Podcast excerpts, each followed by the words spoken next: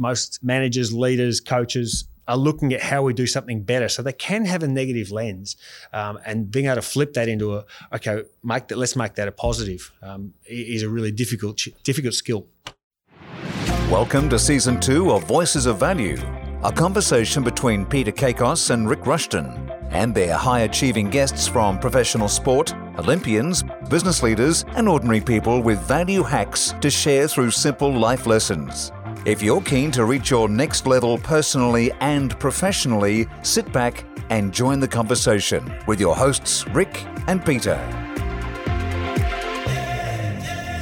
Voices of Value, Rick Rushton here with my good friend Peter Kakos. Pete, another special guest this week. Absolutely, Rick, and uh, it's great to be here in uh, in Domain headquarters. Have kindly uh, uh, given us their boardroom to uh, to inter- interview in. Domain HQ, not a sponsor, but we should be putting out the old invoice. I would have thought. I yeah. mean, we're giving them a massive amount of free promo here. but what a week! I mean, we've retained the Ashes, uh, which is very important for me. How good! How good! Pretty sure Paul McGee would want to know that. Our our guest last uh, episode. Yeah, was pretty quick to tell us how the uh, test before went, but Yeah, um, didn't hear from him this week. No. So And- and- shout out to Paul. How's Wigan going? Mm, probably not so well. Probably not so well. But they had a week off because it was uh, international week there in uh, well, in the football world. Yeah, then we know they didn't lose. That's So right. That's that's a that's a win. That's a win in some respects, isn't it? And uh, and this week we're just going to carry on that uh, leadership uh, bent that we've been on for a while. Not so much about you know how we get the best out of ourselves as self leaders, but more importantly, how do we get the best out of others in our teams, whether that be professionally, personally, in our family units, and more importantly, in all our connections in our sphere. Absolutely. And the man that sits next to us, uh, Trent Houghton. Now, I was at a uh, at a dinner. Uh, a few weeks ago, Yep. with the Melbourne United crew, the You basketball crew there, and um, Vince Crivelli, the the CEO, was next to me, and Dean Vickerman. Yep. He's a big boy, Dean. He's got the biggest forearms I've ever ever seen, and uh, and it nearly broke my hand when we shook hands. But uh, but we were. I I was talking a little bit about Voices of Value, what we did, and maybe hinting at Dean getting on the show. And um, but both of them just spoke so highly about the gentleman that sits uh, to my left here, Trent Houghton, and. Um, and then we got ch- I got chatting with my cousin um, up in Mansfield, and uh, he said, "You know, you need to interview on Voices of Value. You should interview Trent Houghton." Okay, so you're sensing a bit of uh, alignment of the planets. It was all Um, it was all happening, You and, better uh, make this happen. and, Just and give- here we are. give some context to our listeners who, you know, Trent Houghton, whilst he's uh, had a an AFL career, I mean, it wasn't sort of, you know, without wanting to sound too critical, it wasn't like as if he's an AFL great. So let's just talk about his journey into it and how that all happened. I've read it was a checkered um, football career. I, I like the word colourful rather Yeah. than checkered. Colourful would be nice. Yeah. He was it was kind of that laid back cat in a semi professional era, but you know, growing up in the Latrobe Valley, East Gippsland, loving three things I hear. He was passionate about his paper out at seven. Meant to be nine, but anyway, fudged that a little bit. Very passionate about basketball, which seemed to be the first love, and mm. had an interest in in football. And I think the entry point into the elite AFL system is so funny when you, know, you just hear that Trent's trying out for a, a representative basketball um, sort of side, and then during the lunch break, thinks I'll go and check out my mates across the road who are trying out for an elite AFL entry. That was a big country, wasn't it? And Yeah, then, it was. And then just as he's there, trying to have a run? Yeah, let's have a run. Coach is going, well, who's this kid? Where's he come from? And that's the interest into AFL, which I'm sure you'll structure a little bit better. Yeah, look, today today's going to be uh, a little bit about. Just want to give some context, as you said, Rick, around um, uh, where um, Trent's career and so forth. But today is really around what Trent does today, and that is that is to lead teams. Um, we're going to get onto the culture conversation. We love a good culture conversation, don't we? Don't we, Incredible. right? But just uh, uh, as we said, providing context, it was 1994. There was a preseason draft. We Carlton picked you up. Collingwood. Collingwood, sorry, Collingwood, Collingwood, picked you up. Yep. Yep. So I jumped there Get the order then. right there. Yeah, but uh, it was uh, 17 games for Collingwood, and then uh, yeah, quite a poor return in three years. yeah, yeah, and uh, but anyway, took uh, took some time out. We'll get back to why that came about and the, and the discussion with Tony Shaw there, And then went to the mighty Eastbourne Rams. You played the- for- I did. Did you please. forward pocket, back pocket, I was a really well known, gutsy forward pocket, sort of five kicks, Swapping in the ruck? three goals, two out of bounce on the full. I was very hungry. But then uh, and then basically went back into um, to the AFL ranks and uh, got picked up in the '99 draft, and then uh, in 2000 uh, joined the uh, the Mighty Blues. There where you played uh, 61 games um, for Carlton. So Better, better return on the that Better investment. return over the three years, yeah. yeah, yeah. But um, but after footy, joined um, joined leading teams, a group called Leading Teams, where um, you were empowering high performing teams and leading and leaders by facilitating cultural change, which I think is really cool. And um, and then started to do some work with Melbourne Storm, uh, Auckland Blues, uh, Carlton and Essendon back in the AFL, and then then went over to Europe. Okay, Yep. took leading teams to Europe. Looking forward to hearing about that. Yeah, it was it was good fun. Before I think I just before I went to Europe, I think Port Adelaide were my last AFL team I worked with. Had a Yeah. year a year with uh, with those guys. That's Just right. set And them Port Adelaide went ultimate. from 13th to second in that year too. Lost to Green. Yeah, unfortunately, we got pummeled in the grand final by a record margin, but uh, yeah, the, the year was, I suppose, deemed to be successful up to that point. yeah. That was against Geelong, wasn't it? I It think? was, yeah. It would have been Nathan Buckley's great chance to win a flag. It's a story for another time. Which brings us to today, though, and uh, and and Trent now um, founded a, a business called Team Effect, where he continues um, developing high performing teams and quality leaders.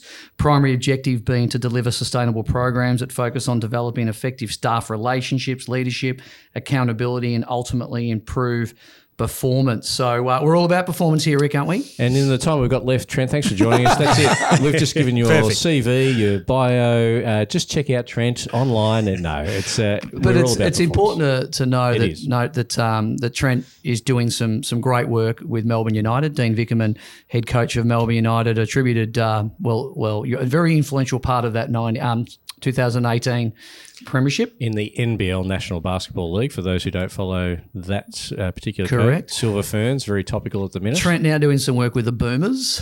Yeah, Yes, yeah, probably for about the last six or seven years, been doing some work with the Boomers. yeah. Let me Yeah. ask you a different question. Is there anyone you're not working with that are bloody high performing? Because you're working with so.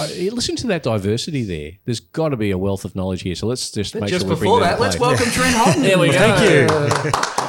Trent Houghton, uh, welcome to the microphone on Voices of Value. It's an absolute pleasure to um, to have you with us, and uh, and uh, we're going to just tap into that brilliant mind of yours. You've had um, incredible career in terms of um, playing elite sport, and now you're uh, you're around some um, some. You've been around some incredible people, and continue to be around some incredible people. The Boomers is right. You know, let's let's go straight to the Boomers, can we? Because that is topical. Last Right night, Absolutely. um, they had a um, big win um, against um, France. Had a great win, yeah. yeah. The, uh, two or three, Two. point- yeah, something Two, like that. So yeah, two. it was quite late when I went to bed. So it was, um, yeah, it was unbelievable. They've been going really well. You know, just desserts for the, the effort they've been putting in for the last you know, six or seven years. Mm, So it's- when we talk about culture, and I want to get your take on culture. Culture to me is conversations. Uh, culture means a lot of different things to a lot of different people. Let's start with culture. Can we go right off the bat with Yep. culture, and um, and then weave in whatever teams you're working with, and any examples you want to give? That'd be great to sort of hear. But first of all, Trent Houghton's. Uh, uh, what, what what does culture mean to you? A culture is, to me, it means the habits we, f- we do day in, day out. So it, it is as simple as that. It's what we expect and what we do every day. That That is your culture. I, I think that's really just a great summation, isn't it? It's the habits we do when we're in this place, whether that be the four walls of our professional environment, the four walls of home. This is how we act. This is how we behave. These are the habits we've brought into our life. And I know that of you, and you know that of me. So I now know how to behave. And if we actually have that sort of habit, you know, mapped out, understood, we can now all operate within that space. I guess. Yeah, absolutely. And and I suppose when we set up, well, how are we going to create a culture and you know, put all the plaques up on the walls and different things, that, Yeah. that doesn't make a culture. What what basically culture is defined by is what we reward and what we challenge. So if you reward something over and over again, people go, oh. That seems like it's a good thing to do. I'll do that. Um, but too often we get blindsided by talent and skill, and we go, "Oh, geez, he's really talented. I'll let them get away with that." Or, "Yeah, that's okay. We'll tolerate it this time." Um, yeah, every time you do that, it erodes on the culture you want. Yeah. I love that, and that's why I love that. I love what you don't confront, you validate.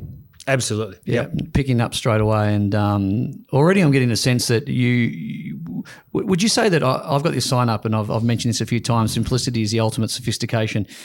Is, is, is it a key? Is it a key message to keep things really simple when you're dealing with teams and so forth? Absolutely, be as simple as you can be. Like make it plain and basic and obvious. Um, you know, and, and I've had people come away from some of my workshops and go, "Geez, it was pretty basic." Said, yeah, that, that is. It, yeah, it is as simple as that. You, if you see something, do something about it. See something, you know, see someone do something good and reward it. Yep. See something, do something that's not required and not wanted in your organisation, and do something about that. So it's a bit like Melbourne Storm. See something, say something. I say I give feedback because I care about my team. One of the one of the habits, if you will, one of the cultural values of the iconic Melbourne Storm by you know Craig Bellamy, and Frank Ponissi, that sort of set up there. clearly. Absolutely, yeah. And, and look, I know Melbourne Storm quite well. I've spent three years there early on Yep. uh, in Craig's reign, um, and so yeah, that's that's been there for quite a, quite some time. About Yep. you know, let's have a chat about it because I actually care. I care about us, but I care about you as, a, as an individual, and I want you to get better as well. So how's that differ from the Boomers? Because they're, they're current topical, as Pete said. They're in the World Championships right now. Um, how does, say, the uh, the Boomer program, where if we're really candid, some of these are earning immense amounts of money, like what they're earning in a season, most NRL players wouldn't earn in a whole career. So Absolutely, yeah. uh, you know, they're not driven by salary caps. They're not driven by sort of the reality that you know they're part of 25 million, not a part of you know 250 million or 300 million or whatever's in the states plus globally. So, how does it work? Where I reckon it'd be easy to bring in values, habits, behaviours to reward, acknowledge, and keep accountable to in a in a group like that. But when you've got you know an absolute talented superstar who's worth multi millions of dollars, he goes, if I don't like it here, I'll just go somewhere else and get the same paycheck somewhere else. Yeah, and that makes it really difficult um, for NBA teams, um, and it makes it difficult for you know, soccer teams. Uh, Australia in the AFL, we've got an advantage in team chemistry because you can't just go, "Oh, bugger it, I'll go somewhere else." Yep. Um, and, and the same with the national team, you can't go, "Oh, I don't don't want to." I don't want to buy into these values of Australian boomers. I'll just go somewhere else and win a, a gold medal with another country. Yep. That doesn't happen. Yep. So we've sort of got that advantage where in, in the Olympic sports, where hey, I want to play for my country, I want to represent my country, I want to get gold medal. Um, and really, what happens is the boys then decide on, and, and particularly if we're speaking about the boomers, decide on what's the best way for us to win it. This is the best way for us to go about it, and all agree on that. Um, I don't think anyone anyone will buy into a system they don't believe in and don't believe that that will give them success. Or if they don't even know why they're buying in. Like if they don't know why in, there's no buy-in, yeah? Absolutely, yeah. And again, the why is the win. You know, Okay. generally, people go, "Hey, I want to. We want to be successful." Most people who play sport play and for enjoyment, but they it's so much more fun when you win. So, so, most of our listeners would be people that probably run more the Australian program than the world program, i.e., probably my best producer, probably my number one talent is the one who is least likely to buy into the values and probably wants to do it their own way. And I almost have to forgive them because if they leave, they take a, a fair chunk of their of our business with them. So, how do you, in our industry, the three hundred pound gorilla, how do you set up values that brings them on board and not at the risk of losing them and not at the destruction of everything else you're trying to build? Yeah, and I suppose um, yeah, uh, you look at the AFL teams, and there, there, there's many, many losing teams that are littered with great players, um, and there's a, a huge amount of teams that, that have not had one. You know, fantastic best player in the in the league or or generational player who have been ultimately successful, and so buying into that is really important. Uh, and I would say, you know, that that one player, and if you think about if you look at Melbourne United as a as a team that we're currently working with, and, and Chris Goulding, you know, was definitely seen as the best player, Yeah. one of the best players in the NBL for for quite a time, uh, but hadn't had any team success, and so he desperately wanted that team success, and really was then going, well, what do I need to do to get team success? And really, once they sat around and talked about it, he brought in, you know. Bells and all, it was like right, great. I'm, I'm fully fully in, um, to the point where he would he gives more assists. That sometimes he probably needs to shoot the ball more, um, but i- in that context, he was like, I think our team needs to share the ball more, so I'm going to lead the way with that. Wow. So that's uh, so he's got a very clear why he wants a championship. And he Absolutely. understands that you know all the individual awards aren't going to give him what's missing in his cabinet, which is a you know a championship ring. And it always reminds me, Peter, that uh, great book by Phil Jackson, Sacred Hoops, when he's talking about you know having to have the conversation with Jordan, arguably the greatest player that's ever played, saying you'll win another MVP, you'll be the most valuable player in the league, not just at our club, but this club goes nowhere until you make Scottie Pippen MVP and all the other. You know, how can you make us better? And I think that's where you're coming from. The to give away assists from Gouldy's point of view is to say I'm trying to help us make you know be better by bringing more of my team teammates into the game. Yeah, absolutely. And, and I think any team's only really successful when every person on that roster feels like they can contribute. Um, and if you don't hit the floor, then it's really hard to feel like you can contribute. Yeah. You know? So it, and when you're on, it's about being able to have the license to make plays and show how good you are at certain um, things. Not necessarily go, well, you can take on the whole world, but he, here's your here's your skill set that really helps. We're going to try and give you looks in that situation and try and make you, uh, you know, as accomplished as you can out on the floor. Love it. Yeah, talk to us about the Silver Ferns. That's uh, that's, that's that intrigues me because from the outside looking in, they're they're I mean like the All Blacks, uh, New Zealand. Once they seem uh, New Zealanders, once they seem to do something, they're focused on it and they they deliver. And there's been such an incredible rivalry um, with the Diamonds over here in Australia and the Silver Ferns there. What have you gone in there? What what what are they uh, basically? You're in there to say fix what? I wouldn't necessarily say fix anything. Um, generally, I was just there. To, um, when I work with any group, it's not necessarily that's a special role. It's just part of a cog.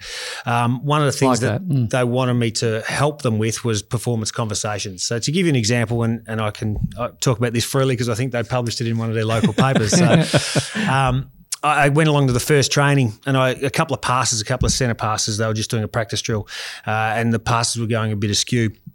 And both the passer and the intended receiver turned and said sorry and walked back to the end of the line and went again. And then same thing, both said sorry again. And I was just like, I grabbed them afterwards and said, what were you sorry for? Like, I, I don't know whether it was a bad pass, whether it was, a, you know, where you need to lead differently. It's not about blaming each other. It's about working out what will make it work next time. Um, so you both don't look like you've, you've made an error. So you both don't need to apologise. You both need to talk about what happened and how you're going to fix it. So words change worlds. If we get that conversation right, and it gets back to Pete's opening point about culture being conversations. Hey, can I give you some feedback there? You know, I actually think when you spot it that side, that's not to my favoured side. I prefer it over here as opposed to saying sorry, sorry, and assuming the other person knows what that means Yeah, intuitively. yeah. It's very hard to understand sorry when it's a one word situation. So but the intent's right. Absolutely, intent's always right, and I think when um, and getting back to that point where teams generally want to win and players want to be involved in winning sides, sometimes they, you know, there's very few people who come in and go, "You watch me screw this team up." Today. Yeah. like that just doesn't happen. Yeah. Um, so when people are doing the wrong thing, it's not usually intentional. It's usually, I thought that was the best thing for the team in this case. Um, unless we all have good discussions about that, and it's we talk about it in you know the binaries of it. So yes, I scored this or I didn't score that, but the the why we scored it and why we didn't score it are the most important things. Yeah. So when you do these sort of observations in organisations, you're asked whether that be professional sport or professional business, and you go in, sounds to me like the first thing you do is observe the actual current behaviour, so you can get an understanding about where the gap might be, and then you coach the gap. Is that fair to say? Well, trying to a little bit, but but I suppose the first point of call I do is understand what they believe they need to be. So you know, I've seen a number of different teams, and I've seen teams operate in different manners. Um, but unless, as I said earlier, unless they believe they need to change or there's a reason for change, then it won't happen. Okay, so there's no buy-in without that belief-driven. All Yeah. behaviour's belief-driven, and we've got to get better at what we do. Yeah, so I mean, I worked when I spent some time in the UK. I remember my fir- one of my first clients uh, was a cricket team, and um, a county team, and they uh, and they had a bit of a discussion around well. You know, Trent's here to help us work as a team, and one of the batsmen said, oh, "I don't, I don't think you can help us. I don't think we're a team. Uh, we're, I'm an individual sportsman." And um, okay, well, Wow. that's interesting. What do your ten teammates think about that? And they had a discussion about it for about half an hour to decide whether they'd actually benefit from behaving like a team. Uh, they were Had your work cut out there. No, Just quite in the right- they were obviously on the bottom of the ladder at the stage. Um, but but that's for me the essence of any group. Like if you if you're in a corporate industry and, and you've got a line of reports and you say, well, I'm not, we're not a team, we're just a reporting line, then you're never going to get any benefit No. from working as a team because you don't believe in it. So how do you help that sort of individual? So when he says, oh, "Mate, I'm not really part of a team. I'm an individual," well, it's very hard to get last man gets his tucker in county cricket. So you actually need someone down the non-strikers end to help you get through. Uh, by the way. You actually need uh, about ten other teammates to actually form a team for you to actually go bad. I would have thought. Oh, absolutely. But uh, but I suppose it's the context of it. Um, you know, even even in the field, how they support each other in the field. Because you know, if you're getting your you- the ball ba- you know, banged around the oval, it's a pretty lonely place for a bowler. So how do the batsmen, the fielders support them? You know, There's a whole Great different point. array of w- ways that you can you can behave as a team. And um, you know, I, I say to the often at the boomer scrimmage, you know, they'll play green against gold or something like that. And and after each scrimmage, they'll you know sometimes they'll go get a drink and always know who's going to win the next scrimmage because the the team that actually gets together and talks about what worked, what didn't, how they're going to improve it, generally comes out and wipes the other the other colour off the court. Um, Great observation. It, it's not it's not rocket science that the discussion around performance and and when you know when teams start to go poorly, that's when that's the usually the time the voice drops off and that's that. Then that's even worse. So we actually dig ourselves in a bigger hole. So Trent, moving moving on to some of the the coaches that you've been around, you've been around some incredible um, incredible voices uh, throughout your your career, not only as a player, but also then as a um, as a leadership um, coach and uh, facilitator and so forth. You know the likes of Leigh Matthews. I mean, you know, just an incredible guy, you know, one of the, the best players and coaches that's ever played the game. With um, the highest pitched voice. Didn't yeah. really match, did it? Tony Shaw. Um, Record games holder at the Collingwood Magpies. Thanks, Rick. Thanks. Norm Smith medalist. 1990 grand final.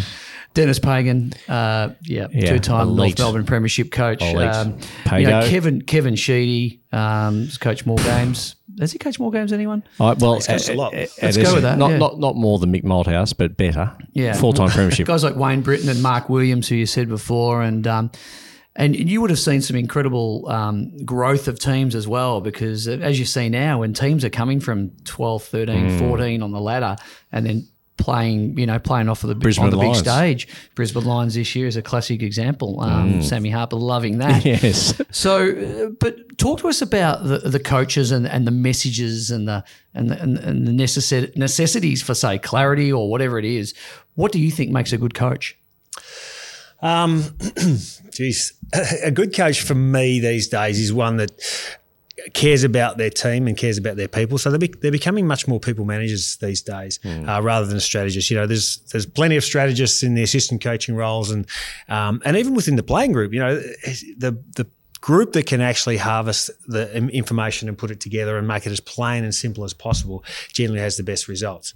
Um, but generally comes back to a care. You know, if, if a coach cares about a player, they will generally, and not, the, the difference I feel is someone says, oh, if he cares about him, he'll play for them. Players I haven't seen go out and play with less intensity or less effort than generally is what the, is required. Mm. But what they'll do is come with more confidence. So if they know that a player, a coach has their back, they're prepared to try things and, and experiment or, or, you know they're not holding back. They're generally going I know the coach got my back so I'm going to have a fair crack at this without fear of repercussions of you know being dragged from the field and being dropped or different things. Um, and generally that's what allows players to play with their utmost confidence. Was there any coach you played under that you felt gave you that sense of care that you belonged, that you had you know, latitude to learn and, and, and, you know just take the game on, and if it didn't come off, you'd be okay, or was that still too far back in the old semi-pro days of the, uh, of the I think, sport? I think the coach um, at the AFL level I felt did that that I felt did it the best for the whole group uh, was David Parkin. Yeah. David had this innate ability to make everyone feel like it was them that was going to influence the result of the game. Yeah. You know, so everyone was like, right, I'm the difference here. Um, you know, and I've played across a number of different coaches who who have probably instilled that into a number of people, but not everyone. Yeah. Uh, and I think that's the difficulty of coaching because everyone's got a personality, and you, and you like some people and you don't like others. And yeah. uh, and as a coach, you've got to put that to put that aside and, and really start to invest in everyone rather than just the ones you th- you feel like you're really close to, or the ones that you feel have got the most. Ability. And that's the same in the AFL, isn't it? You've got 44 players on the list. You can't broadcast one way and expect that everyone's going to get that. So you're going to have to be making sure that you're tuning into who they are, give it to them the way they want it. We've been really fortunate to hear that conversation from someone like Wayne Schwass talking about his relationship with Denis Pagan, who he absolutely respected and he got the best out of, but also he was the reason why he knew he had to leave North and go into a, a different environment. So it's just yep. interesting when you hear the specific feedback like this, Pete. Well, guys like guys like Parkin, Matthews, Pagan, Sheedy. I mean, we're talking the legends. elite, the legends. absolute legends of the game and elite. And and for those, and we've got to be very mindful that not everyone listening to Voices of Value is AFL so we're trying to you know get some context around this is really around leadership, great coaching, and what can you instill into your team and or into your family yeah. um, as leadership for that extent. Absolutely. I want to talk about two people. One's Luke Beveridge, um, and from a from a Western Bulldog sort of point of view, as as I've just said, we don't want to talk about AFL all the time, but but I think this is a really interesting one, and, I'd love your opinion on this, Trent, because Luke Beveridge went to went to the Bulldogs, put his arm. He's a typical put your arm around them sort of coach, and would go down to the resis and watch the resis and talk to the players there, those who weren't in the, the senior team. Um, and and really nurtured them and then then took them to a flag like from 13th position, which was just phenomenal. Hardwick did the same thing with Richmond. Hmm. My question is around a comment that Nick Dal Santo made around St Kilda's new coach this year. This was pre. Um, um, Richo, yeah, uh, no, no, post post Richo and pre um, Brett Ratten. um, Brett Ratten getting the role.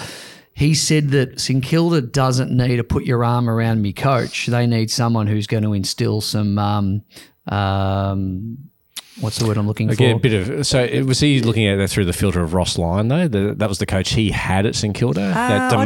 demanding. I, I think he sort of. I, I think he felt it was a bit laissez-faire. It was a Yeah. bit. People were allowed to sort of do what they want, too touchy-feely. Whereas someone needed to actually get in there and get some discipline, Yeah. do some gra- Drive and set the ground rules Yep. and so forth. Yeah. Denis Pagan, like you Yeah, could yeah, say, I get it. Yeah. Um, because then you look at a guy like Chris Fagan now up in in um, in Brisbane, and I think he's got. Uh, to me, from the outside looking in, he's got a bit of both sort of happening. He, he loves his players, and as you said, Trent, you got you love it. But I think he just when you look up to someone and, and you've got that respect for them, I think that Yeah. that holds great weight. but Luke Beveridge has got that same respect as you say, and he, he went from a totally different standpoint. So you're right, he's a hugger. Yeah, yeah. Yeah, I, I don't think it. Everyone has their different styles as a coach, I think, but but you've a you've got to care, and b you've got to be really clear about what you stand for. Yeah. So if you're not clear about what you stand for, and then keep rewarding that, or again, even though you might really like a person and be a hugger or want to put your arm around them, you, when you've got your arm around them, you still can say that's not where, the way we're going about it. We're going to do it a different way. Yeah. Um, yeah, and I think that's important. And I think, as you say, you know, having those conversations and you mentioned a few of the names, and, and Leigh Matthews wasn't a a, uh, a a big talker in terms of in his first stint at Collingwood. I think when he when he got to um, Brisbane, he changed that and added more dialogue to his to his coaching repertoire. But but the conversations that I had with him at different times when he opened up a bit was the ones I remember. You Yeah. know, when he'd tell you a bit about himself and a bit about what he did and why he did it, those sort of things, and his motivations were the things that I remember most vividly.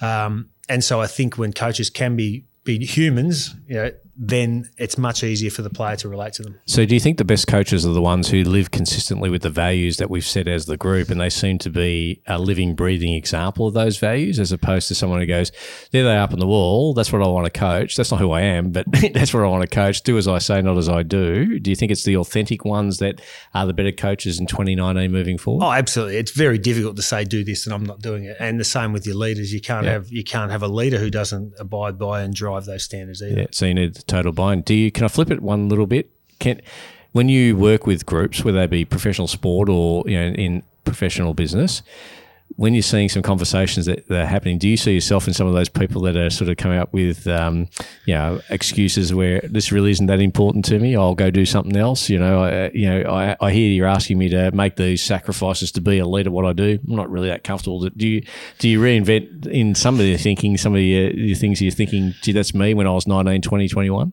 Um, yeah, I, I do a little bit at times, um, and I actually can sometimes when I have this conversation with my children about how they're travelling. I was gonna ease into that with the boys, but that's a story for another I got time. three boys, and they are always saying, "Dad, did you do it? Did you do it this way?" And I said, "No, I didn't." And, uh, and uh, that showed. Um, you know, they, they certainly have have a ability to Google and understand why I was no longer at Collingwood, and and uh, so when they have conversations about that, I'm like, "Yeah, well, I made a mistake, and and I played 17 games in three years. You know, if you want to." Go along that line, then keep doing what you're doing. Yeah, yeah, yeah, right. I get it. So, but do you see that, and then you so that, then having that experience, do you know now know how you would well, probably influence that person? Thinking, I'll look at it through not through my understanding as a coach today, but through the eyes of a 19, 20 year old person who's probably not question. aware of it. Yeah, and then I try, but but I suppose I'm getting further from 19 to 20 every year. Yeah, yeah. Um, but but I, I suppose tapping into what motivates them. Now, if if being part of that group and, and tying into, and often uh, when we start to identify what's our identity as a group and what are we going to do, automatically you're then talking with each individual about how do you fit into that. Now, if you can't see yourself ever fitting into that, then that's then you don't need you can't be here So no, nothing will work. well, you know, you have to really tap into what what are they trying to get out of it and why Yeah. and how and you know sometimes they're not doing it because they don't feel like they're they can impact or they, they don't feel like they've got the support of people around them or they fit into the team you know so you know part of it is they're making sure okay well let's do everything we can to make them feel comfortable and Yeah. confident within these environment and if and if we do if we do all that and they still can't come on board then they maybe don't want to be here Okay, so give them the environment to flourish, just like plants. But if they if they need more dynamic lifter than just water, and you know the environment can give, we might need to question whether they're you know not right for us. Absolutely, because you know, you, time you don't have all the amount of time to spend on the one Yeah. person. You know, if you're spending all that time on a couple of your outliers, um, then then that's really difficult. It becomes taxing. It can be a long, you know, basically, to, particularly in a sporting team, but also in a, in a corporate sense. They've got long weeks. They've got a lot to do. You know, you can't spend all of your time trying to trying to drag someone in and get them motivated. You know, you can give them a bit of time, but you can't spend your whole week on it. No. Trent, knowing what you know now, um, we love Rick and I love talking about the rear view mirror versus the um, windscreen, and sort of looking forward and using that in in, in, in perspective. So, you- knowing what you know now, do you look back much? Do you have any, do you have any regrets of, of the talent that you had as a twenty something year old now? And you know, I, I love these conversations, these real conversations with your kids and so forth right now. But you as you as a person now, and and and knowing, and obviously the wealth of information and and the journey that you've gone on. Um, has been quite enormous, and, and the value that you give others is is is quite tremendous. You know, um, any regrets? Do you look back much? I don't look back a lot. I tend to I tended to look back a lot when I first started, um, really for lessons, for whys. You know, I, I think understanding the whys of different things is probably more important than trying to change it now. Like I, always just say after a game, you know, there's not much I can do differently. Let's review it, find out what I can do differently. But I, I can't actually change that. Um, and so the same, the same with you know, my football career. I, I don't really regret it. I suppose if I didn't make so many errors, then I probably wouldn't have the knowledge that I do today about teams and how they function and, and how you can impact you know, adversely on different groups. Mm. So that gave you the opportunity to again go work with Ray McLean and the much vaunted leading teams, which sort of set up your uh, sort of philosophies around what you're doing today, which is interesting. Um, and I guess that sort of uh, that leads us into the next section of your evolution because you know when Pete talks about regret, it'd be easy for someone to go, oh, you know, I played 17 games and 60. Oh, I, I was probably I had the talent to play 200 games, but I didn't. But I've learnt the lessons as why. So wisdom comes from wounds. I've got those. I understand that. Did you ever think before we just hit into leading teams? because you had a chance to go to the US to sort of develop not just your educational standpoint, but your basketball. fo- And and I reckon if you want to be a lumberjack, you go to the the woods. If you want to play basketball, to, to go to the US would have been outstanding. But you were very clear that you knew you'd miss your family dramatically and you'd miss your friends even more and you knew that wasn't going to give you the best so you sounded like you, you really already summed up in your mind that that wasn't going to be the way for you but do you regret maybe missing out on what would have been a, perhaps potentially a, a life-changing sort of experience with your basketball Uh, no, not really. I, I think I think it was probably far too early. Like I know guys are going over. It was only in year ten. Yeah, right. Um, and I know guys are going over and playing college, uh, high school basketball now, but but certainly in year ten, I, I, it was just beyond my wildest dreams that that, that was possible. Mm. Um, so when it was sort of offered as a bit of a scholarship, I was like, I didn't really even Understand, consider yeah. it. No, I didn't even consider it. It was like that's not going to happen. Crazy. Because in them days too, I mean, today it's just you know you, you can Skype your family and you feel like you're in the next room, but then it would have been a you know totally different sort of experience for you. I would have thought Absolutely, yeah. being a, a you know again a country lad. Pete, it's fair to say, but uh, but anyway, moving forward to leading teams because that's like whether you're in professional sport, professional business, leading teams seems to be you know Ray's work you know for more than two decades now, working with um, you know bringing the disciplines from uh, his former role in the Air Force, I think it was, and um, bringing some of the strategies around you know if you're the smartest person in the room, you're in the wrong room. How do we get the team to drive all that? Talk us through that experience because that that was obviously career changing as well as life changing for you. Absolutely. Um, you know, I, I really enjoyed my time there. I spent uh, probably 10 years at leading teams.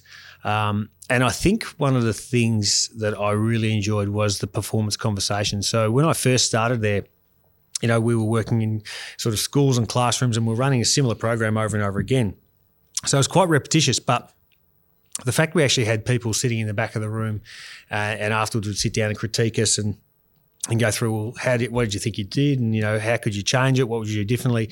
Really gave us the opportunity to have calm conversations about performance every single day, um, and it just became second nature. So I think that's where the greatest benefit derives. You know, I'd look forward to, and actually there was a there was a a few months there where no one said, "Oh, you guys are going fine. We don't need to come and have a look." And I got really annoyed. I was like, "No, I want the feedback. I want someone in the back of the room.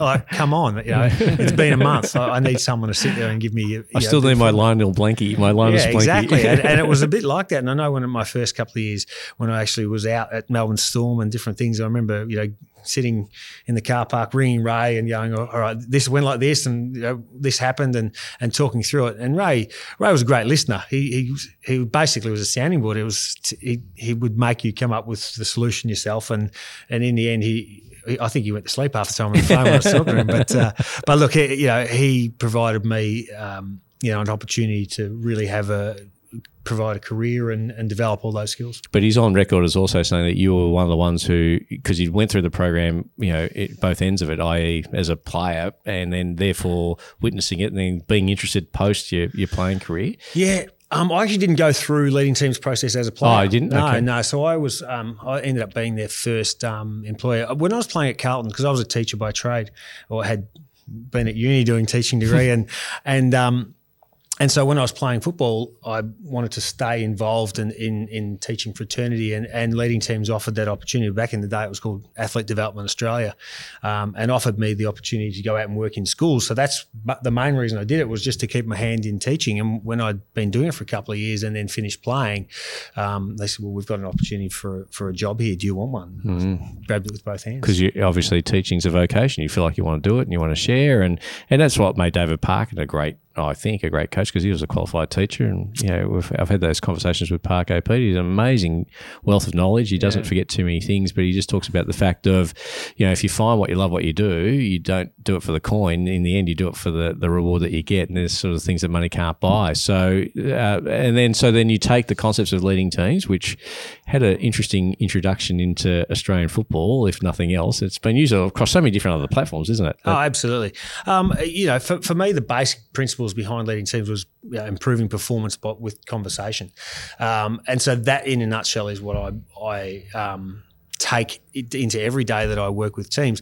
Not necessarily the way they do it um, doesn't always reflect um, perfect teams these days. You know, the, the person out the front and different conversations, which some teams just, um, I suppose, aren't prepared for. But also, one that I don't believe is the way to do it. Um, conversation wise because what I want to do is players and teams, whether it be a, a, sporting team or a corporate team, to actually have those conversations every day, not wait for a facilitator to have those conversations. So, And so, have you ever been in an environment? Don't give you, don't give away any names or any individuals, but have you ever been in an environment where you go, I can see what the issue is here. It's clearly the leader. have you been in that sort of situation? And how do you tackle that if you're trying to get the best out of those as as in your current role now? What what do you do in that instance? oh, generally, uh, I'm in a, a reasonably good situation where m- most of the people, and the, particularly the leaders I work with, um, I've got good enough relationships with them now to tell them that they're the problem. okay. Um, how do you do that? Can you would you be comfortable to share? Like, what would you say in that instance? Oh, it just it would just be a, about a simple observation. You Yeah. know, if I see them, I'm going, oh, that's you know. When I heard you say that, Yeah, uh, do you know that what's happening when you say that, um, or do you realise why we're seeing this behaviour in the team? You know, I might be asking around that, and you know, generally, if they once they think it, think about it for a little while, they do understand. But but like everyone, whether every leader generally is looked at for the answers. Yeah. So when they're coming flying, you know, they might give something off the cuff and do something, trial something they're not always cognizant of how they're being perceived and, and the way the, the the way the message is being received. Yeah. I suppose. yes, Um, you know, you looked at again going back to the Boomers. You look at last night, and and Andre had a smile on his face for most of the night in a tight, tense situation. Um, yeah, and just really seemed to be actually texted me this morning saying he really enjoyed the game. But you know, th- and that's part of. I think why the team then felt pretty comfortable. You know, the message coming through is Yeah. we're calm, we're good. Hey, this is working really well. Keep doing this. Change a couple of these things. Uh, you know, and I think that's where a leader can have a, a really big impact.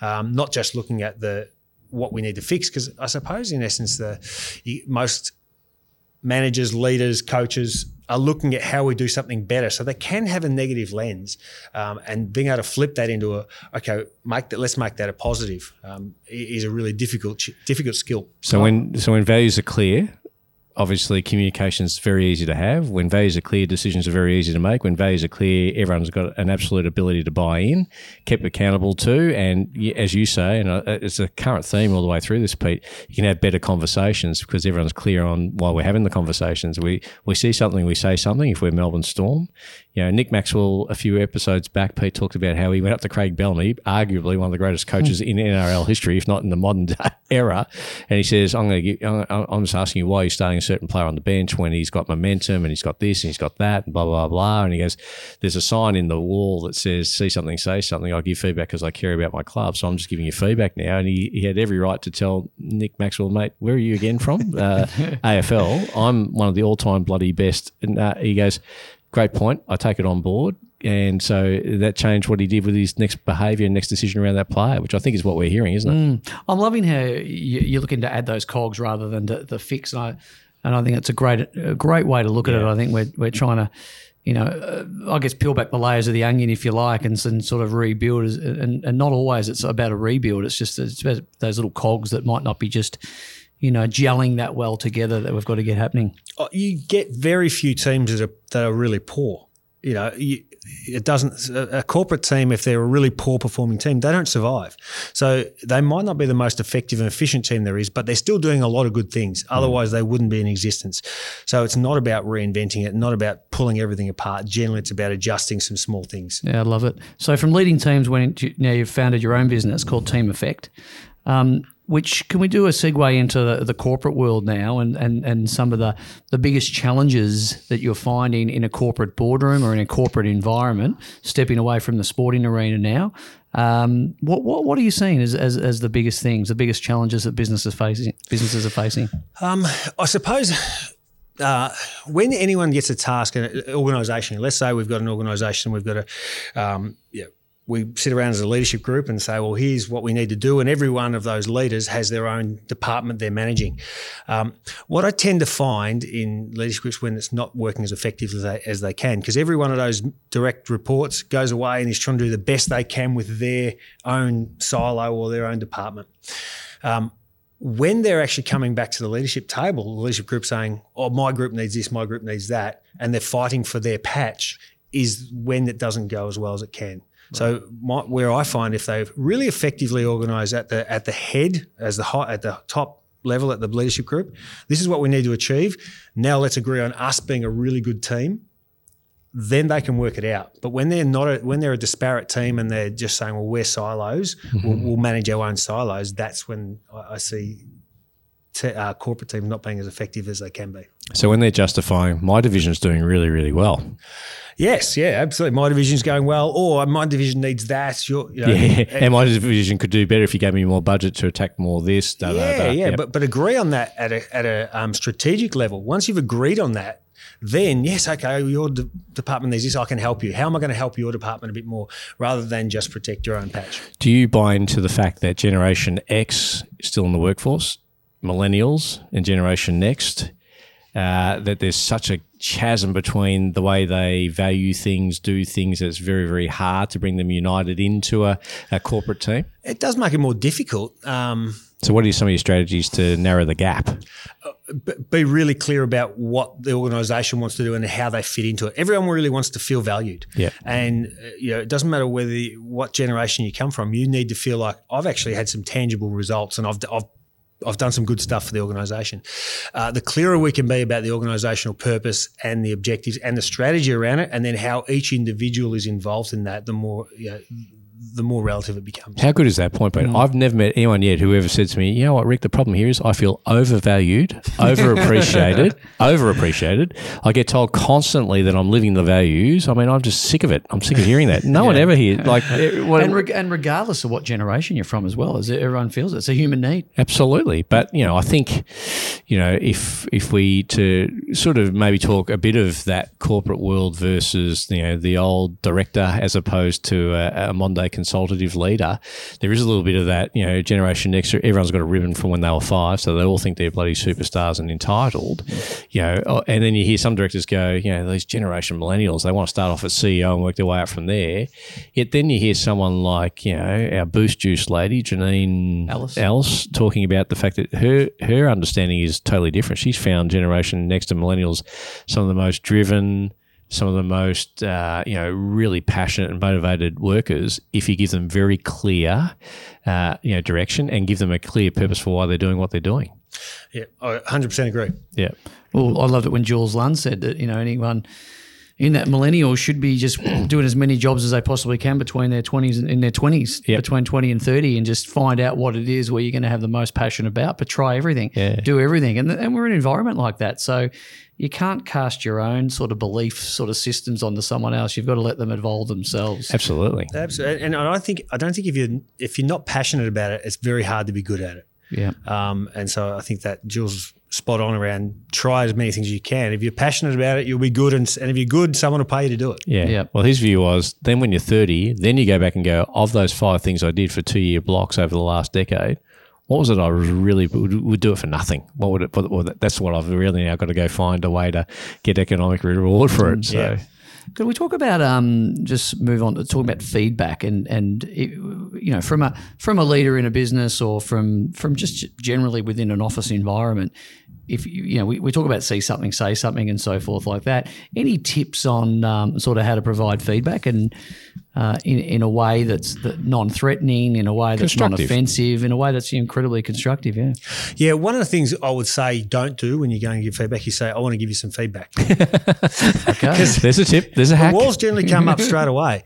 Um, for me, it's just around engaging the person, you know, for their own interest. Hey, I've noticed this, or I'm I'm seeing this. How are you going with it?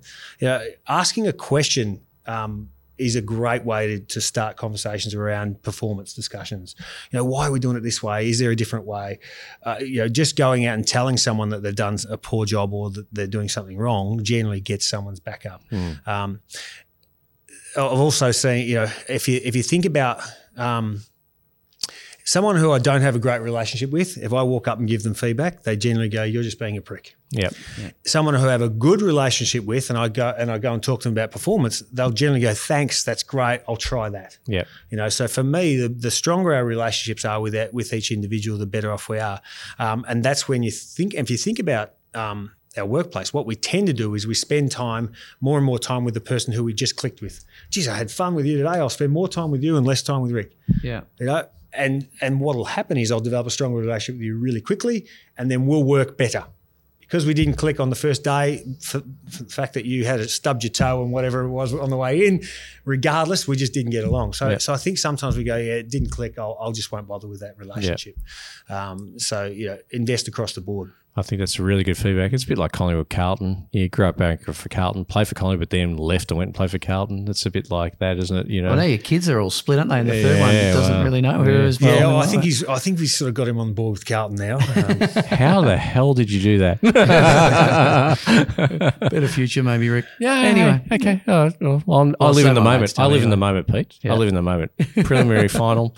Got to live in the moment. yeah, That's where it's I at. don't anymore. We've been we've been diligent with our 25 year plan at Carlton. We'll be all right. We'll Yeah, yeah. It's uh, So, um, so Trent, what do you do in your in your spare time? What's uh, what, what what's the Hotton household look like?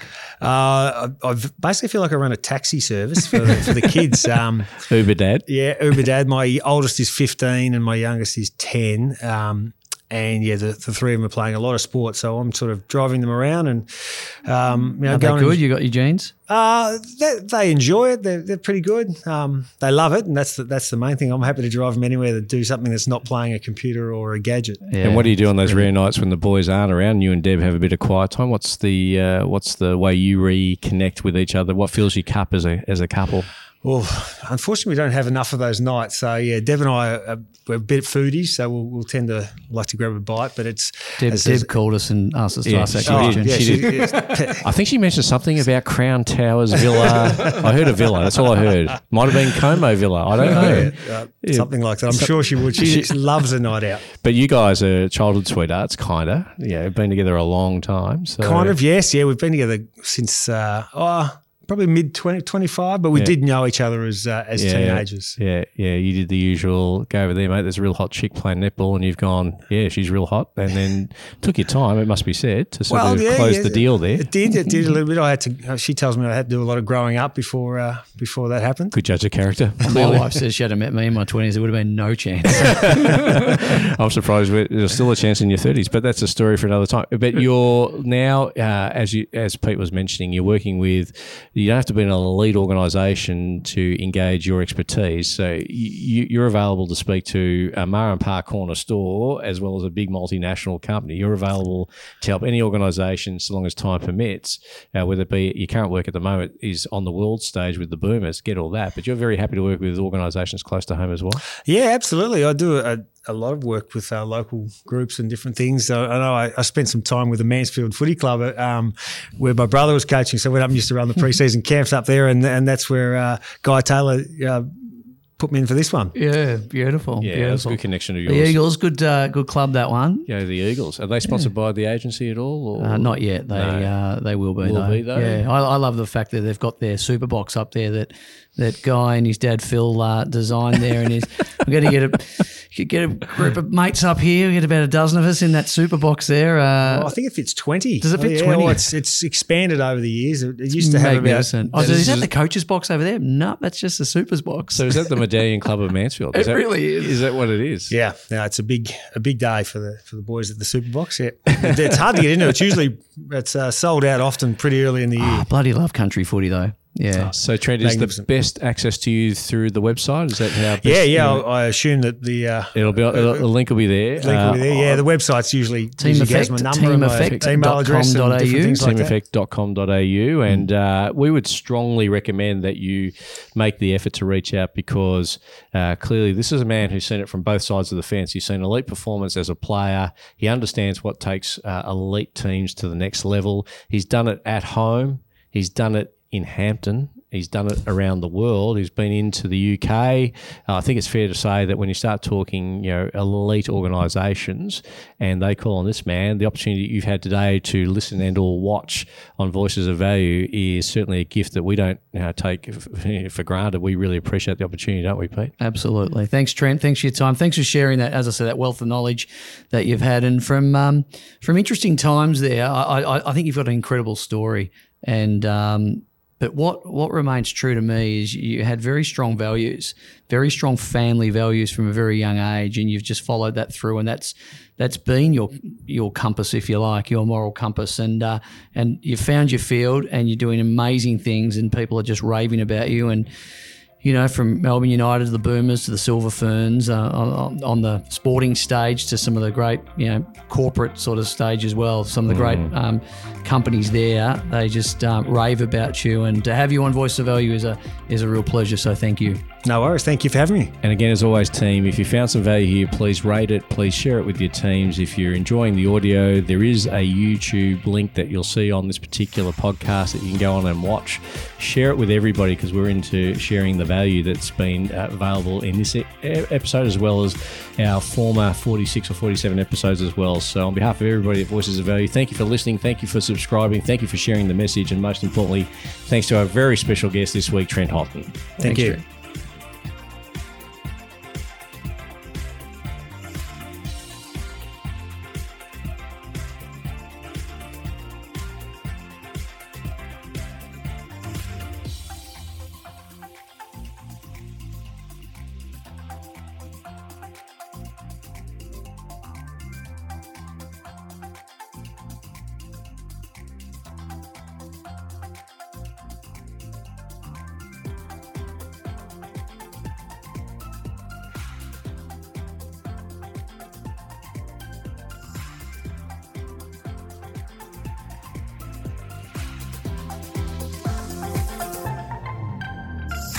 Trust you enjoyed listening to Voices of Value, a shared conversation between Rick Rushton, Peter Kakos, and their valued guests. Their views are not necessarily those of the wider world, but they should be. Subscribe to the show on iTunes, Stitcher, Spotify, or your preferred podcast source, and we love to hear both your feedback and ratings on the content we provide. Additional information can be sourced through our website, Voices of Value voicesofvaluepodcast.com. Join the conversation again next week when Peter and Rick continue the search for truth, justice, and the value added way.